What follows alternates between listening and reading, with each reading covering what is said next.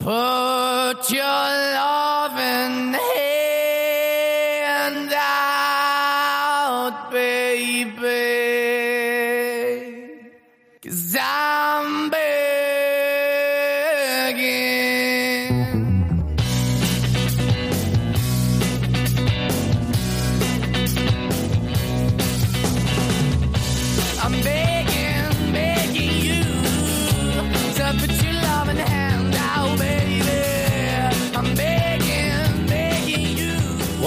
Lone Star Collective podcast.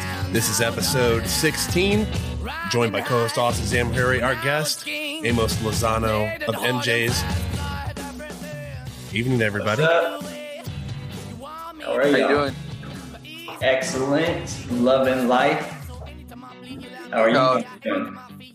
Oh, blessed. Uh, it's funny because we kind of represent the I-35 corridor here, DFW, Austin, and San Antonio. We're And so, how, how's your neck of the woods? How's what's San Antonio feeling like these days? Uh, growth. That's the first thing that comes to mind. Weather's great today, but uh, yeah, in San Antonio, there's a lot of growth in, in, a, in a variety of um, you know ways. Oh, growth. I thought you said gross earlier. I was like, oh man. Yeah, yeah, growth. Uh, what I didn't realize is San Antonio is actually uh, it's one of the top ten biggest cities in the entire country. In that, it, I think it's bigger than Dallas. As far as like population, Yeah. It might be. It's pretty close because we're just we're super spread out. That's the thing about San Antonio, um, Right. Compared to a lot of other major cities, especially in Yeah. Texas. San Antonio kind of like extends all the way out to like Bandera and things like that, way Yeah. way out there in the hill It's country. like San Antonio and surrounding areas, and includes like Live Oak, Cibolo, Boerne, like so many different places nearby. And it takes like an hour to drive across San Antonio. Where in San Antonio are you located? Uh, I actually just moved. I'm over here on the northwest side, but I grew up on the northeast side. Yep, and then our our uh, MJ's like headquarters is uh, just west of downtown, um, maybe like ten minutes of downtown. the Northwest is the nice part of town, man. You you living it up. Yeah, no, that's uh Northwest. If I'm familiar, that's like Fiesta, Texas, and La Cantera area. Is that correct? Yeah, we're past that though, even further west. Oh wow. Nice. You're, you're, you're way out west. Yeah, Nice. we're like we're between like SeaWorld and Fiesta, Texas. So like Bandera and 1604 area. Is that where UTSA is? Uh, UTSA is closer to La Cantera and like Fiesta, Okay. Texas. Yeah. But I need to get back to San Antonio, Amos. It's it's gonna happen. We're gonna link up soon, brother. we got to have a whole weekend. I'll show you all around. Some the, the, the interesting thing about San Antonio, there's a lot of really cool shit happening, but nobody knows about it. It's right, like, it's very uh, underground. It's very underground, and it's like everybody doing cool shit either doesn't have a marketing budget or doesn't know how to use that budget, and it's like nobody ever knows. It's like if you know, you know. Like everything cool in San Antonio is like if you know, you know, which is kind of cool, you know. But um, at the same time, it'd be nice to know everything going on. It, it took me like actively going out and connecting with people to discover things.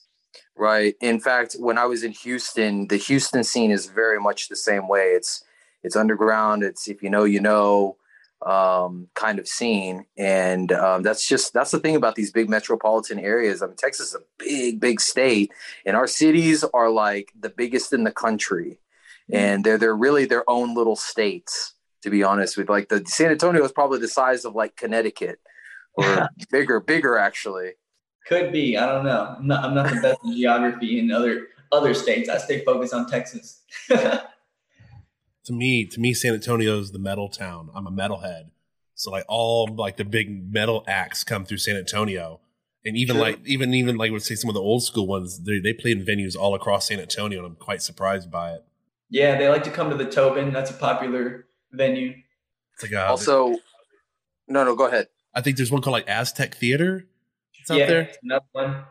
Yeah, both of those are two of the r- real popular ones. Well, it always helps that Ozzy went out and urinated on the Alamo. So yeah. Also, uh, Steve-O like j- uh, did a flip off a bridge into the Riverwalk. or the What? yeah, he got arrested for it, of course.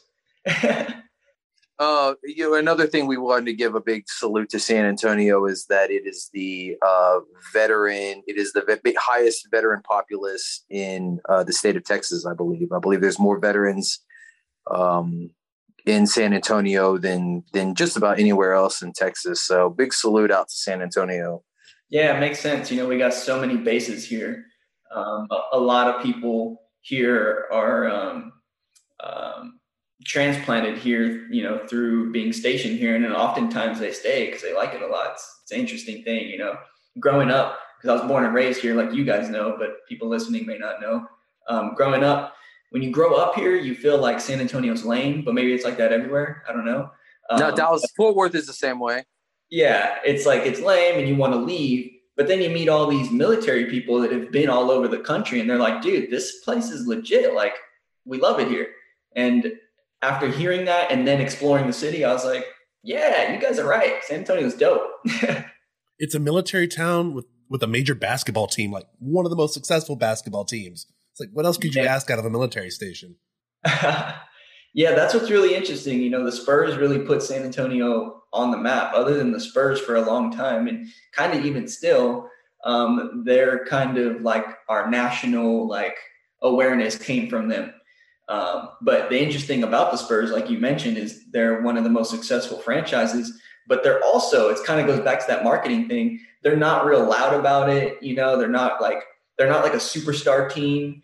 Um, but they, you know, they uh, have a, have records um, as far as winning records like the superstar teams. But it really comes from Gregg Popovich, the coach. You know, he's very humble and very quiet and very short, as you guys have probably seen in some interviews. They they teach about him in journalism school at Texas State about how to do proper interviews.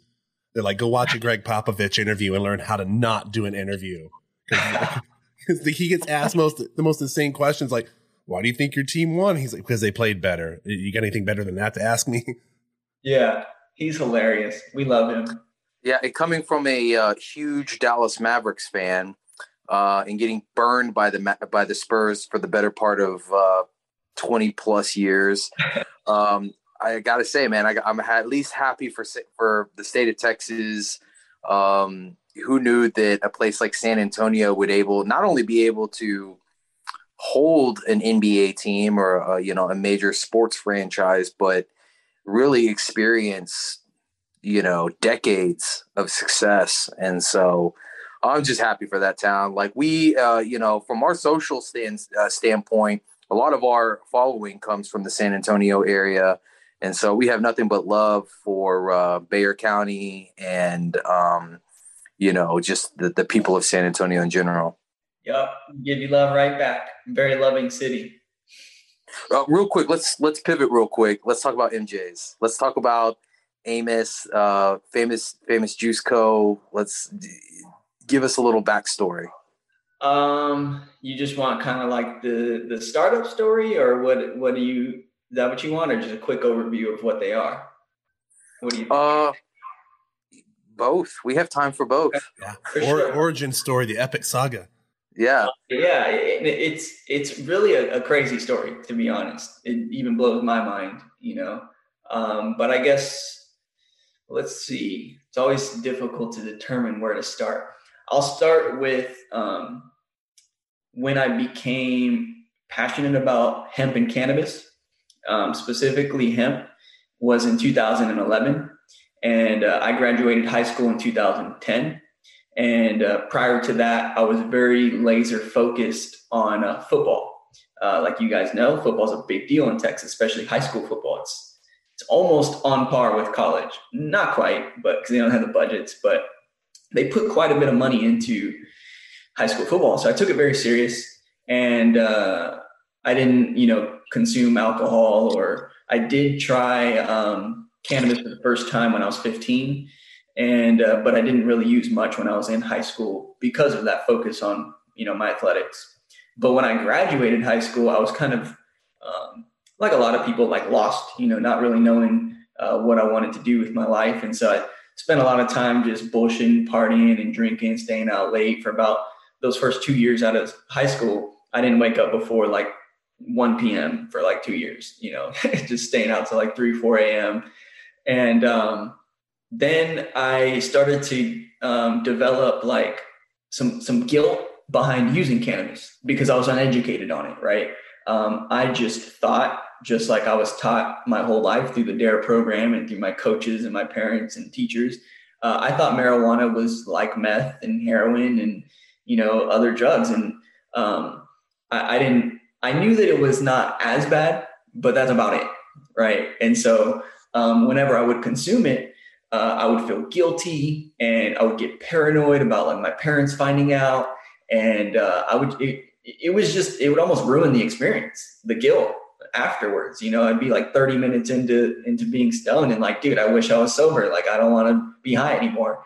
Um, and I took a philosophy course in uh, community college, and in that course, the teacher, his name is Dr. Sadler. Um, he taught me to question my beliefs and question um, just really everything, right? Uh, especially information that comes from um, authority. Um, basically, just he and you know, 18 year old Amos didn't realize that every single piece of information that comes from a place of authority isn't necessarily fact or truth. Um, and so it was at this point that I was like, you know what? Let me discover the truth about cannabis because this is a source of guilt and like um, just, I guess, like friction in my life. So let me go and research for myself, like when cannabis became illegal, why it was made illegal, who made it illegal, the uh, origins of all the rumors, both good and bad, about the plant. And um, what I discovered was that cannabis was not made illegal because marijuana is a dangerous drug, but because industrial hemp is such a useful crop, um, as well as you know marijuana is useful for a bunch of medicinal uh, reasons.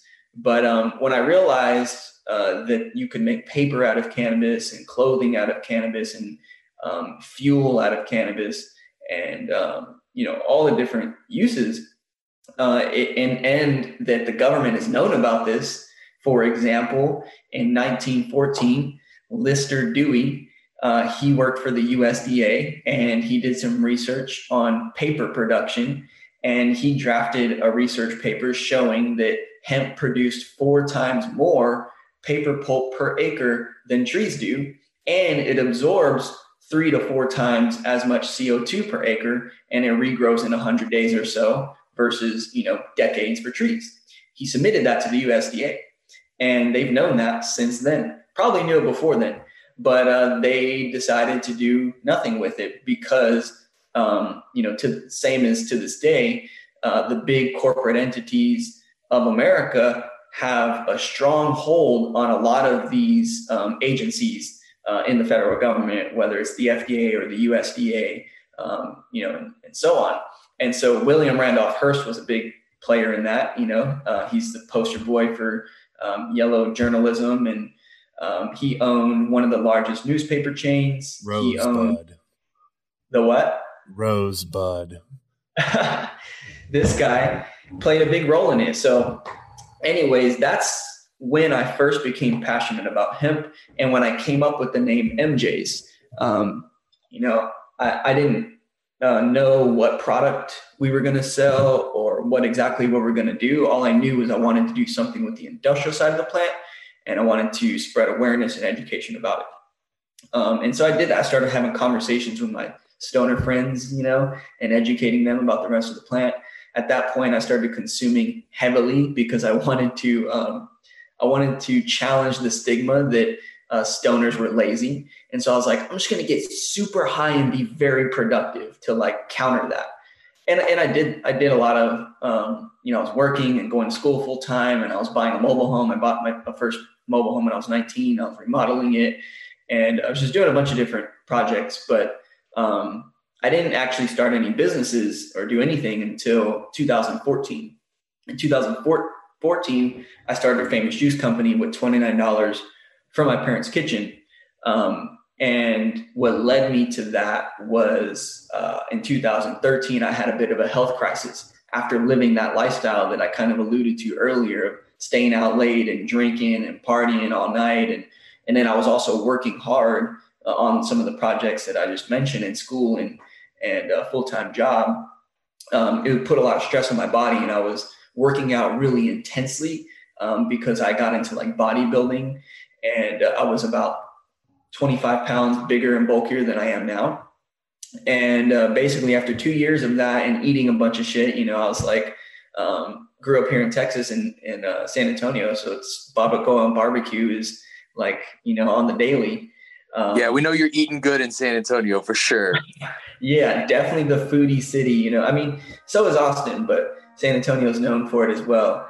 Um, but uh, after 2013, I was experiencing these like muscle spasms basically and muscle spasticity um, that would also result in like tension headaches and restless legs that led to insomnia, that led to mild depression, that led to brain fog, that led to fatigue and lethargy, and basically halted my life. And uh, I went to five different doctors, and none of them knew what was wrong with me. They took a bunch of different tests. They thought I had autoimmune diseases. They thought I had. Um, go ahead. So we're, we're actually going to cut you off. We're going to go into a quick break one of our sure. sponsor breaks. Our first one. This is the Lone Star Collective podcast. I'm your host Jesse Williams. Guest Amos Lozano from MJ's. We'll be right back.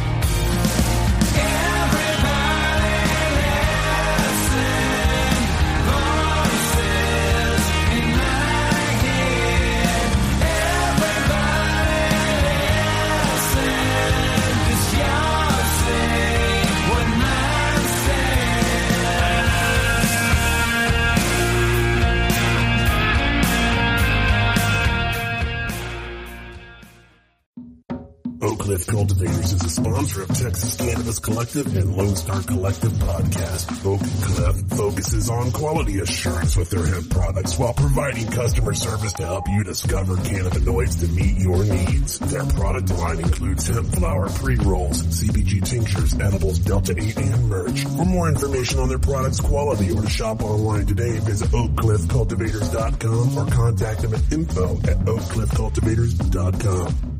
You know it would be cool if your business was mentioned on a podcast several times an episode. Well, you could have a slot right here on the Lone Star Collective, just like the one I'm doing right now. Show your community that your business supports changes to social welfare regarding cannabis in Texas. Inform our audience that you are a supporter of independent journalism and the activism work we put in while informing them about your business. Let your customers know where you are located and what you offer the community. For more information on getting your business mentioned on Lone Star Collective, visit texascannaco.com. That's txcannaco.com and click the contact tab.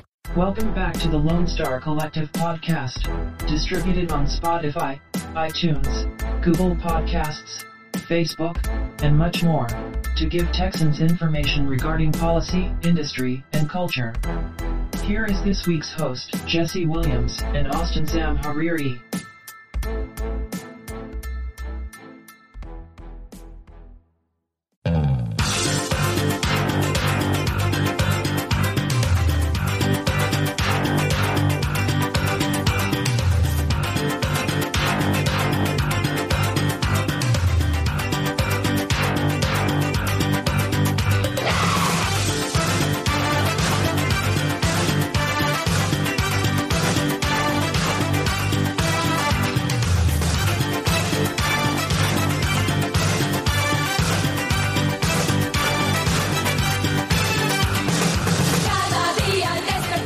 Welcome back to the Lone Star Collective podcast. It's episode 16. I'm your host, Jesse Williams, joined by co host Austin Zamhariri. Our guest this week, Amos Lozano of MJ's. How's everybody doing? What's up? Feeling great. We left off, you were talking about how you got into this, your usage, showing you were a productive person while being super up there. You're beyond high. You're up there. Yeah. Um, I I get, I was uh, talking about the different um, doctors I was going to and the different things they were testing me for, but uh, basically they had no answers for me, which was really difficult. And so started looking into some natural uh, approaches, and I discovered juicing um, in that juicing raw fruits and vegetables, and it just made sense to me. You know, it's like fruits and vegetables in a liquefied form, so it's easy for your body to absorb. Um, so I gave it a try. I did a three day juice fast where you only drink juice and water. And uh, in those three days, the symptoms I was experiencing, like the brain fog and the insomnia and the um, twitches and muscle spasms, um, significantly reduced, which nothing I had tried before that had reduced them that much. And I had tried like electrotherapy and massage therapy and acupuncture and physical therapy and muscle relaxers and all these different things. And that gave me some relief that I never felt before. So I was like, okay, maybe there's something to this. Um, so then I tried a seven day juice fast. And by the fourth day, all the symptoms completely disappeared. And I felt better than I had ever felt ever in my life. I had more mental clarity than I've ever had. Um, I um, could sleep much better than I ever had, and I had energy like I never had. And so I realized that uh, this is going to have to be something that I do for the rest of my life. And so on January 1st, 2014, I decided to do a 21 day juice fast and do yoga and meditation uh, the whole time as well. And that's what I did. And those 21 days completely transformed me, like mentally, physically, spiritually. Like I literally became a different person. And I would see people, um, you know, from high school, old friends, or even family, and they would have to like do a double take, like, yo, wait, what? This is Amos? And I was like, yeah, what's up? Um, because I had lost 25 pounds that I didn't even think I had to lose because I was like a big, bulky, like bodybuilder. So I became very lean. And also, I guess, just like my vibe or energy changed too, um, because I was actively reprogramming the way I think and the type of like just energy and spirit I was putting out. Um, and so it was that experience that I shared online on Facebook and um, you know, just just shared my experience with juicing, and then I had like an overwhelming response of people calling me and texting me and messaging me, um, wanting to learn about juicing. And I had a new person coming over every day to my parents' house, and one of them said something along the lines of like, "Well, like I want to, you know, be healthy and do this juicing thing, but I don't want to juice myself. And you're making juice every day anyway, so like, can I just get some bottles of juice from you?" And that's when it kind of clicked because I've always been entrepreneurial um, but it didn't, the light bulb didn't go off until that moment where I was like, oh, yeah, I guess I could just make extra juice for people and sell juices to them. And I was literally down to my last $29 and I made a YouTube video. It's on YouTube to this day, basically showing, telling people a little bit about what was going on and just telling them, like, look, I got this $29 and I'm going to go buy a bunch of produce and I'm taking orders for juice now, I guess. Um, so you can place an order. And that's kind of how it started. Uh, I started selling to my friends and family. Um, did that for about a year and a half in my parents' kitchen. Uh, then I moved to a co-op, like vegan snack store, where there was a commercial kitchen and a retail space. And I grew there for about two years, bootstrapping the growth while I was working at a rock climbing gym. And it was um, it was there that I started to learn about the 2014 Farm Bill. Um, but this was in about 2016 by this time. And I was like, you know what? It's time for me to start narrowing down what I'm going to do for MJs in the hemp space. And so the first thing I'm going to do, which is what I recommend to um, people that ask me the question of like, how do I get into the industry? Go to these expos and events and find networking events and find groups to, to uh, get involved with and go see what um, other businesses are doing and then see where you can fill a gap and so, what I was looking for in going to these, which mostly at the time was going on in Fort Worth and Dallas and Houston, um, there wasn't a lot, surprisingly, going on in Austin and nothing happening in San Antonio uh, as far as cannabis and hemp. So, I was doing a lot of traveling. Um, I got involved with a group that is not very active anymore. They kind of just disappeared. I don't know if y'all have ever heard of them. Uh, TCIA. Texas Cannabis Industry Association. Industry Association, yeah, for sure. I know exactly who you're talking about. Uh, Patrick Moran is a good friend. Yeah, yeah. It, are they still doing stuff and active? You know, I I think they still have an active organization, or at least they, from a business standpoint, they're an active organization. But I haven't seen a lot from their social media, and I haven't gotten a newsletter or any kind of email in a long time. Yeah, I pretty much assumed they're just like non-existent. But I got involved with them, got in their um, uh, incubator program, and I started to narrow down um, what I was going to do. And I decided I think I'm going to do hemp apparel because nobody's doing apparel, and uh, I think it's a good way to print designs that could spread awareness about uh, hemp and the difference between hemp and marijuana. And so, uh, hold on, I got to go grab a baby. Oh, nice, She beautiful. was taking a nap. I was, okay, so What's her What's her name? uh, Rowan. That's beautiful. She's so Yeah. beautiful. She looks just like you. That's what everyone says.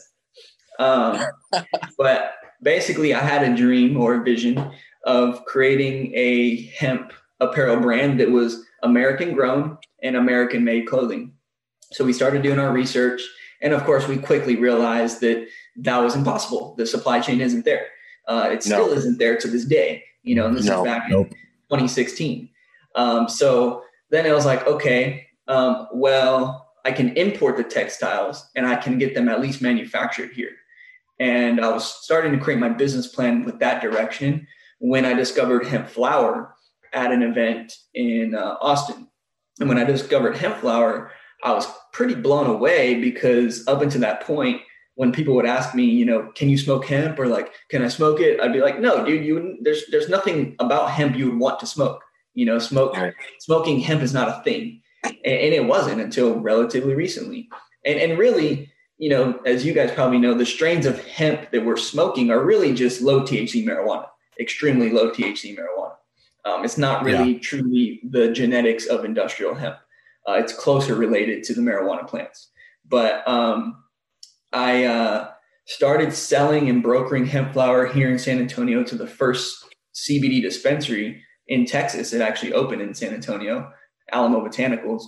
And um, then I was like, okay, well, this is cool. And I'm making some money, you know, and I'm kind of in the hemp industry, but how do I attach this back to an industrial use, number one? And how do I um, grow a brand using this demand? And um, that's when I was like, well, when I go to recreational states, my favorite product to get is, is a joint pack um, because I'm traveling and, um, you know, all I need is a lighter. I don't need a pipe or, and I don't want to sit in my car twisting up something. It's just convenient. And so I had just got with this company. Um, I don't think I have a card right here. Hemp Press that made our hemp business cards. And uh, I hit them up to see if they could make me um, pre-roll packaging and they were like yeah we can do that. So um, i determined how much money i needed just to do like a test run and uh, i determined i needed $5000 just to test this idea out. Found an investor and uh, he gave me the 5000 and then we tested it out. We got the packages we got some flower out of oregon and um, we, we put 30 joint packs in alamo botanicals on a friday and by sunday they were sold out and um, then it was like off to the races, you know, because at that point, nobody was really doing flower, much less pre rolls. We were the only pre rolls on the shelf. Um, and then, of course, to this day, we're still the only ones locally, at least in Texas, I've seen that are packaged in hemp as well. So that's kind of how that all unfolded. Um, I got so busy with that that I actually decided to close the juice company in 2019 because it was like a solo um, you know, show. It was just me, and I had an assistant who would help out, but I didn't um, because I had no formal business training, and I didn't go to school for business, and I never really worked in, you know, a startup. I didn't know how to create SOPs. I didn't know about the formalities of business that um, now I'm learning and much better at, uh, but still learning, of course. And so I didn't have systems in place to be able to hire somebody to take over running that business. And so the best thing uh, I, I felt I could do at the time was to close it in order to give MJ's the best chance. And so that's kind of uh, the rough startup story of both. Um, yeah, kind of a long winded one. Well, we're going to go into our second sponsor break here at the Lone Star Collective. I'm your host, Jesse Williams, co host Austin Zamhariri. Our guest this week, Amos Lozano of MJ's. We will be, we will be right back. Late nights in the middle of June. He always been faking me out. Can't make you happier oh,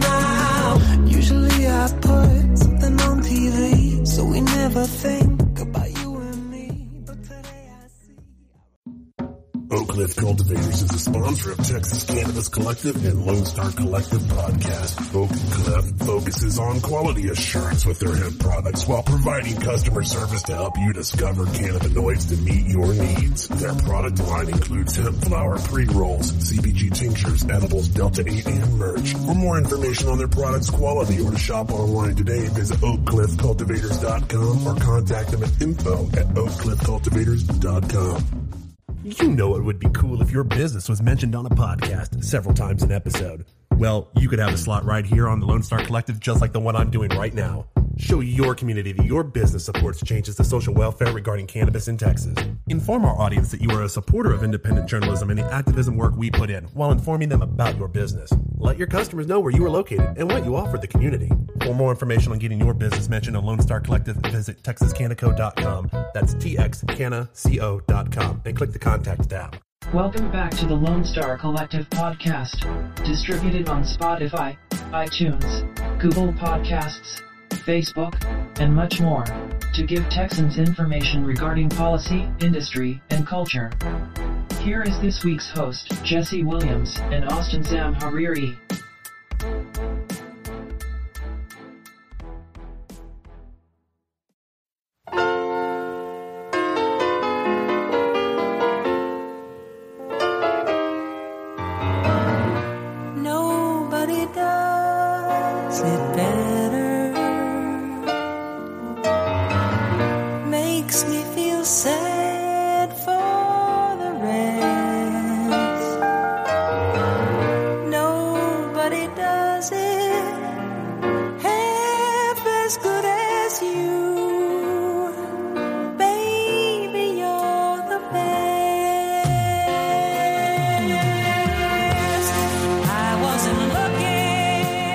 The Lone Star Collective podcast, episode 16. I'm your host, Jesse Williams, joined by co host Austin Zamhariri.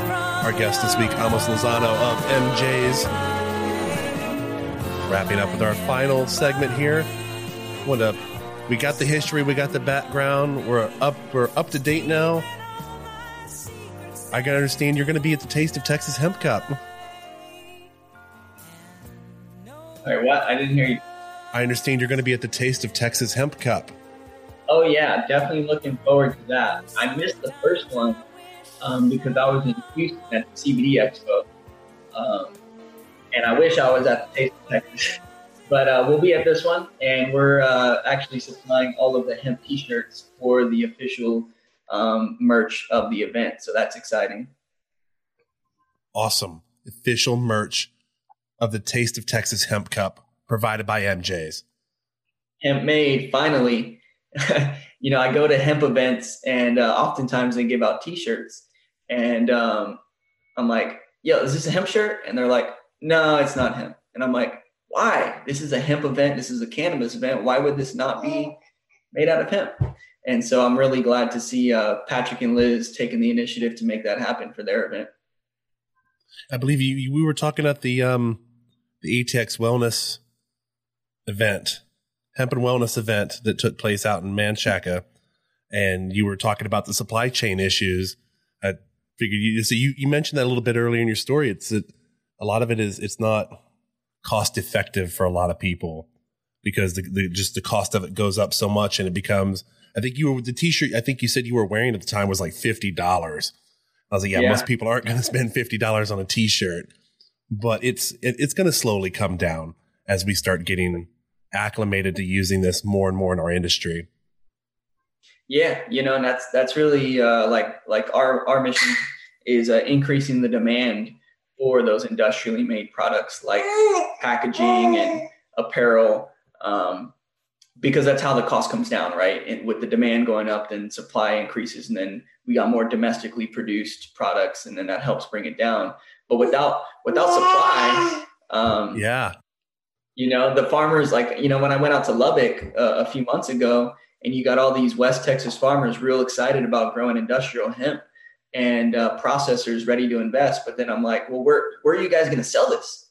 You know what i mean? Like i mean i guess you know they're they're eyeing some big players like um, bmw and mercedes and stuff like that which they'll use it but there's so much more you know? Like there Yeah. a lot of them are talking about using it for apparel but um, the average consumer isn't even aware that, appar- that hemp apparel is an option, much less um, are willing to spend extra for it.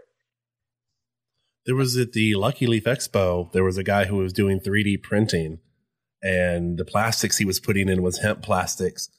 And I was trying to explain to my son, I'm like, he's like, well, could you make a video game controller out of that? I was like, of course. I was like, anything yeah. that you know has been made of plastic could be made of this. And he watched a video that was like from the early 90s. It was a Reading Rainbow video where they were showing how they were taking corn to make solo cups. And I told him, I was like, it's the same exact thing. It's just instead of using corn, we're going to put this hemp plant in the machinery and go from there. Yeah. So and, and, real quick to follow up on that, and I think to bring it full circle, um, you know, I, I saw some of this and, you know, I was like, how long, how long does it take for this to, um, you know, decompose? You know, how long like does this take for it to recycle and all of that kind of thing? Mm-hmm. And they're like very, very quickly. You know, this is this is very easily biodegradable. Uh, we, it can be easily reprocessed, and then it began to just just like for you, Amos. It began to click. Oh man, it's so easy. You can see why there were big businesses like DuPont and other like textile products uh, manufacturers that didn't want this product around because it would easily destroy their their profit margin. And um, you know, and I think as we move along, when we you know we have places in the Pacific Ocean where there are plastic plastics that have just accumulated and they call it like a plastic zone because there's just so much that has been polluted into our oceans into our rivers and our streams. And th- this plastic that has been created here domestically it's cheap and it's not going anywhere. It's going to take a long time for that to either decompose or to be removed. Mm-hmm. Um, and if we were to switch to something like hemp plastics, eh, that's it's almost like switching back to Mother Nature, and um, you know you can see why there are uh, a lot of big energy companies, a lot of uh, lumber plastic companies that that do not want this this product to to come online. Definitely, definitely threatened. Um, but something you know interesting that I learned in this journey is like like you asked, you know, how long does this? This is a great question. How long does it take to decompose? And they say, you know, really quickly. Um, compared to um, petroleum-based traditional plastics, right? Correct. Um, quickly is still not that quick. Um, right. And, and so, really, at the core of our problem, we don't necessarily want to just swap um, hemp plastic for petroleum based plastic and resume the same amount of manufacturing and, um, and use as far as single use. The core of the problem is single use plastics, regardless of what they're made of, because uh, even biodegradable plastics actually contribute more to the problem. Uh, and the reason being they degrade quicker into microplastics, which then animals in in the um, uh, you know in the environments consume. Um, so it actually makes the problem worse. And so the the what we want to do is create durable, reusable um, products out of hemp, which that's what's great. At hemp can create products that can just be reused over and over and over again, um, as opposed to single use items. And so, um, you know, you've seen like hemp straws come on the market and that's cool to see. Um, but I won't support that um, because it's a single use item. And I'd rather like uh, there there are some I've seen that are hemp plastic reusable straws, and I'm like, yeah, that's the solution. Um, we want reusable packaging, reusable um, products, or at least easily upcyclable. Um, and that's really at the at, at the root of, of the waste crisis they were were having. We, we had a thing when when I was in elementary school. They pushed real big on television: reduce, reuse, recycle, and it's literally it's a priority list. Reduce the consumption, reuse what you can, recycle what you can't. Mhm. And we've just pushed back to just we're like, oh, well, recycle seems to be the number one thing, and throw Mhm. away is like the next thing behind it. And it's like, we're not trying to reduce, we're not trying to reuse. And we've actually made strides in reusable items because, like, the big thing was, was it BPA? And this chemical Yeah. that was in these, what you wanted to reuse, and it was toxic. But there's almost no plastic product that you would use to like drink out of or store food in that has BPA in it. So it's a lot of the stuff is reusable. Yeah. Yeah. It's a behavior more so than anything.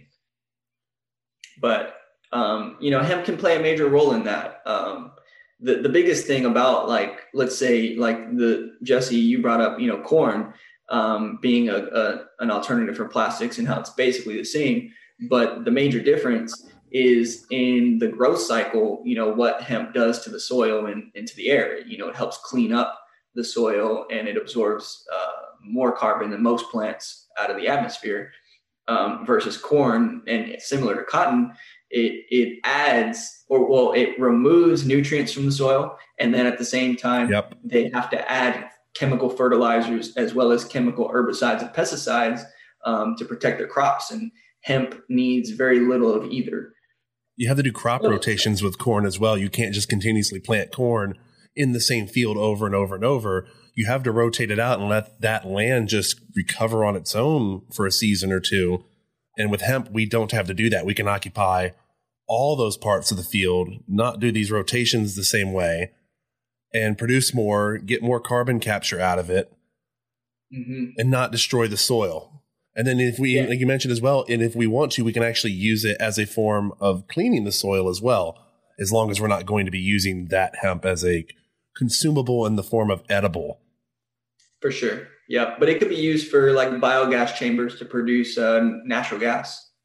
Um, that's a relatively like newer use of hemp that i discovered through um, i don't know if y'all ever heard of doug fine and his book hemp bound. He's got a couple other books as well but uh, in that book is where i learned about um, biogas and uh, hemp as a um, additive for biogas chambers. I can tell you one thing. I went out to West Monroe this weekend, move a family member, and down the street from where that family used to live at is a paper mill. And man, you can smell. To me, the, the, the product that they're using, whatever it is with these oils and, and chemicals, I always say it smells like Vienna sausage that was left out to rot and burnt at the same time. And it's just so horrible. And I'm Yeah, like, man, if we just started switching to something else, this would be 10 times better. Yeah, yeah. And, you know, hemp can play a major role. But at the same time, you know, that's something that I like to make sure people are aware of, you know, whether it comes to the plastics or even paper or apparel, um, just swapping it out without changing the inputs of the chemicals, it, it's not that much better, right? Like, Correct. um, sure, now we have a biodegradable plastic, but um, if we continue single use behavior, it's not that much better. Um, sure, we have a better input for paper with hemp than trees because it's more renewable. But if we use the same chemicals, then it's not much better. Um, you know, and then for apparel, that's what I talked about at the ATX Hemp and Wellness is that there is um, hemp apparel that is chemically processed, that is not environmentally sustainable, and also not very healthy for you to wear.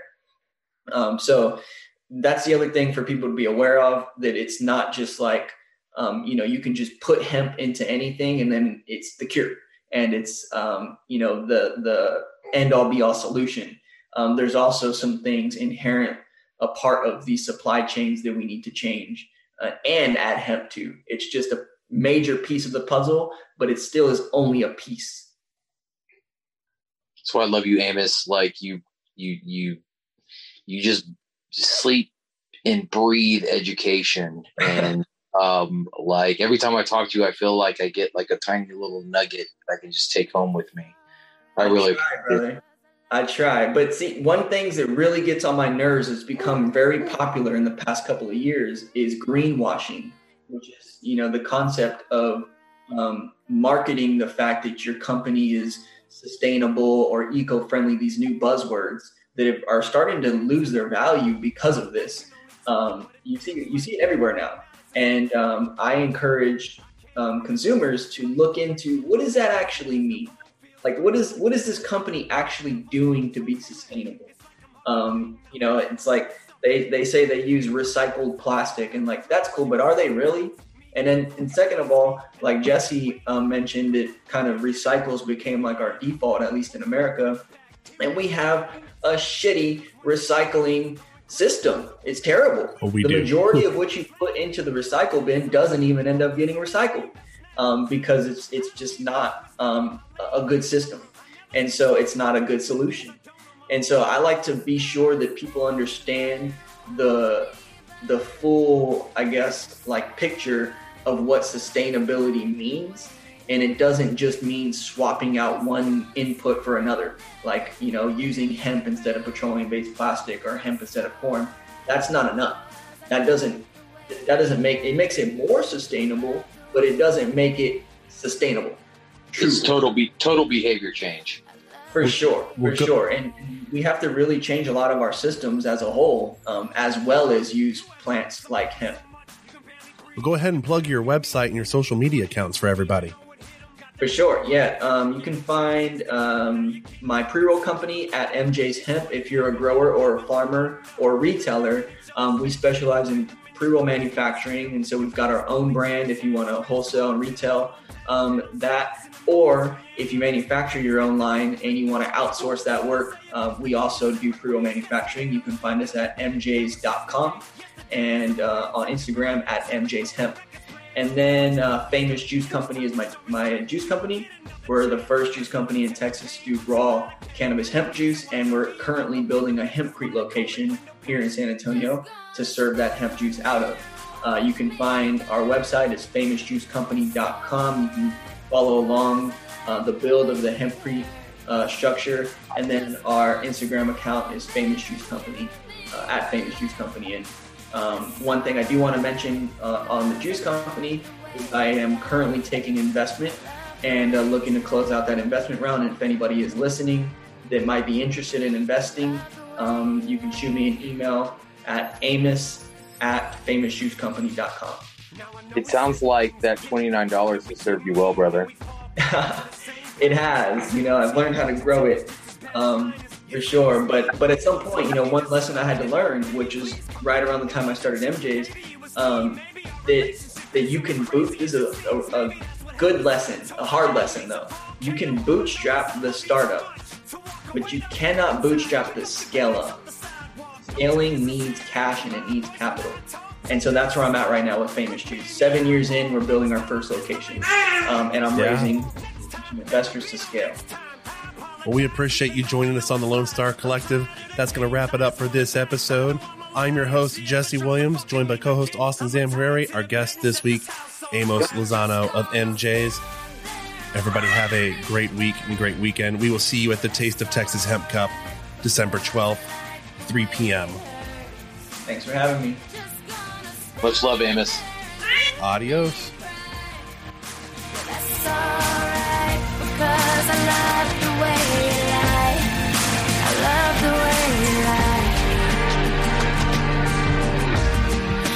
love the way